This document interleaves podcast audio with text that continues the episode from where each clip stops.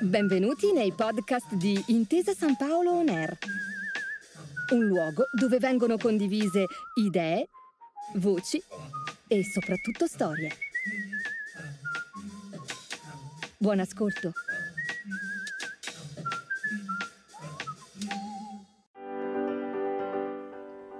Parlare di disabilità non è mai facile, questo va riconosciuto. C'è sempre il rischio di risultare non rispettosi della persona a cui ci si rivolge, o anche peggio, offensivi. Questo vuol dire che dovremmo smettere di parlare di disabilità? Assolutamente no, dobbiamo solo imparare a farlo con le parole giuste.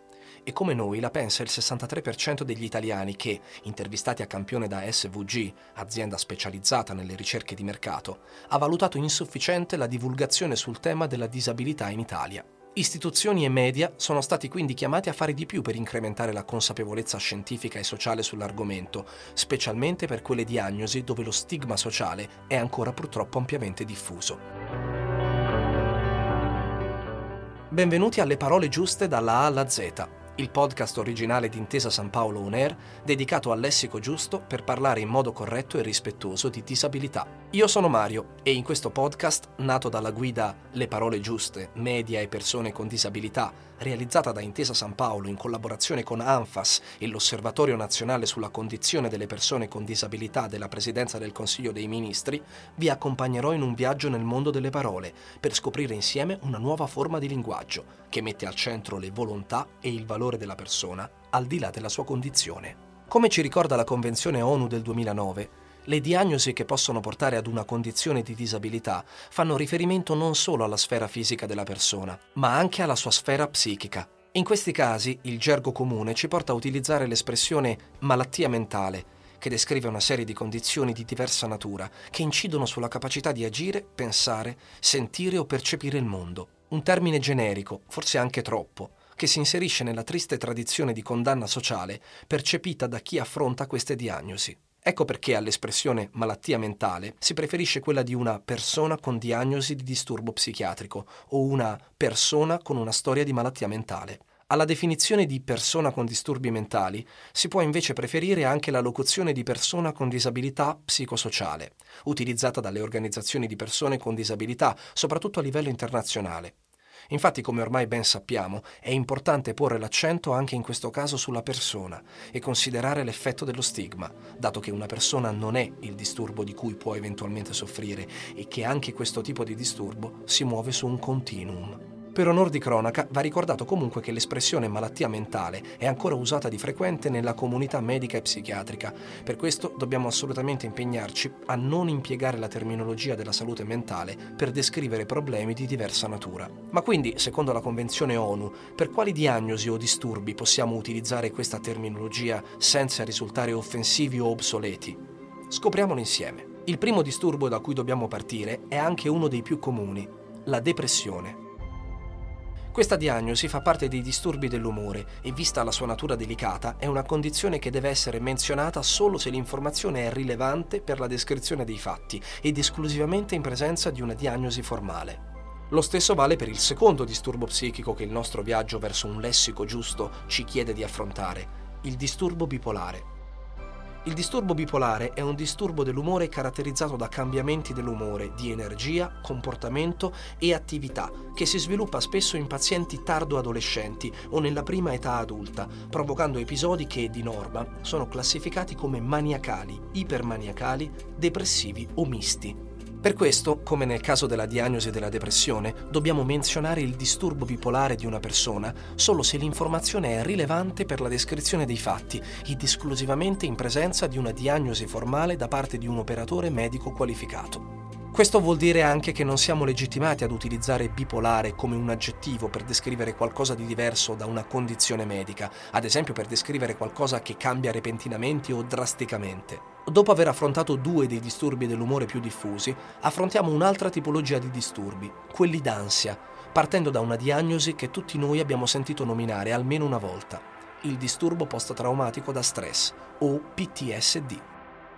Come dicevamo, il disturbo post-traumatico da stress è un disturbo d'ansia che, come dice il nome, è causato da un evento traumatico che ha avuto ripercussioni emotive estremamente forti.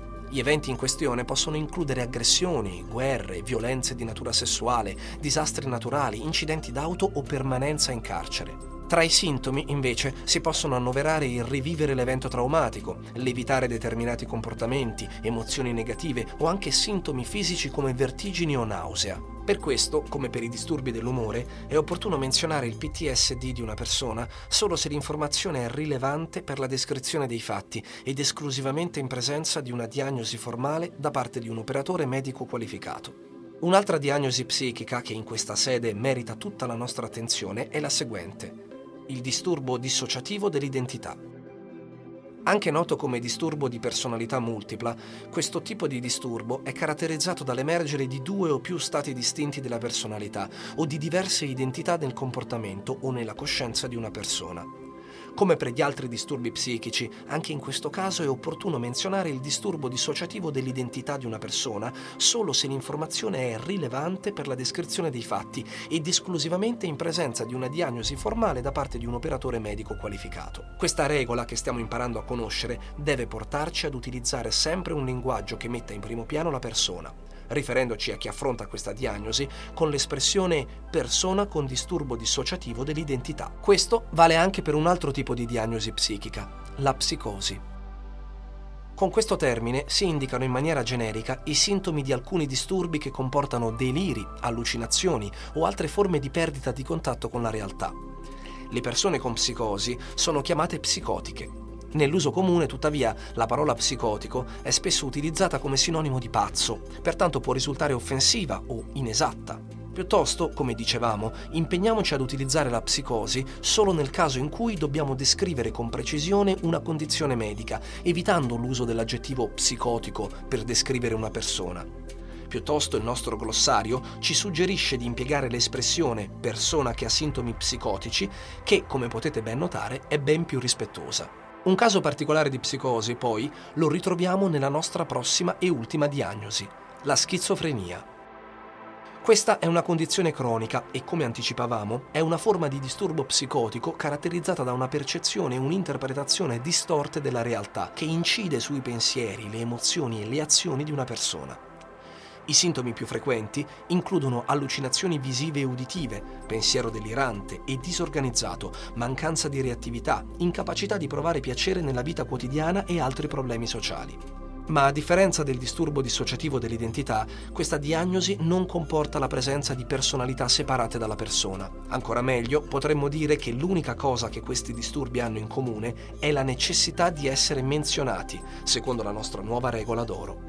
Solo se l'informazione è rilevante per la descrizione dei fatti ed esclusivamente in presenza di una diagnosi formale da parte di un operatore medico qualificato. Nel nostro quotidiano, invece, ricordiamo di utilizzare sempre un linguaggio che metta in primo piano il valore della persona già nella descrizione, utilizzando espressioni come una persona con schizofrenia o persona che convive con la schizofrenia, piuttosto che appellare offensivamente qualcuno come schizofrenico. Parole come depressione, disturbo bipolare e disturbo post-traumatico da stress possono essere utilizzate solo se l'informazione è rilevante per la descrizione dei fatti ed esclusivamente in presenza di una diagnosi formale da parte di un operatore medico qualificato. Disturbo associativo dell'identità, persona con disturbo dissociativo dell'identità, psicosi, persona che ha sintomi psicotici, psiche, riguarda la mente, ma psyche in greco significa anima, soffio di vita nell'uomo. Sarebbe bello pensare di poterci avvicinare a queste situazioni nella nostra quotidianità, sempre pensando non solo ai corpi, ma anche alle anime, che sono l'impronta del nostro essere umani. Schizofrenia, una persona con schizofrenia o persona che convive con la schizofrenia. Questa è la quarta tappa alla scoperta di una nuova forma di linguaggio, il lessico giusto. Vi aspettiamo alla prossima puntata, qui su Intesa Sanpaolo On Air, per scoprire insieme quali saranno le prossime parole che popoleranno il nostro glossario.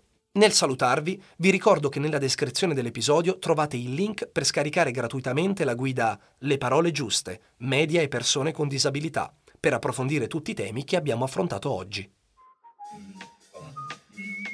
Grazie per aver ascoltato i podcast di Intesa Sanpaolo On Air.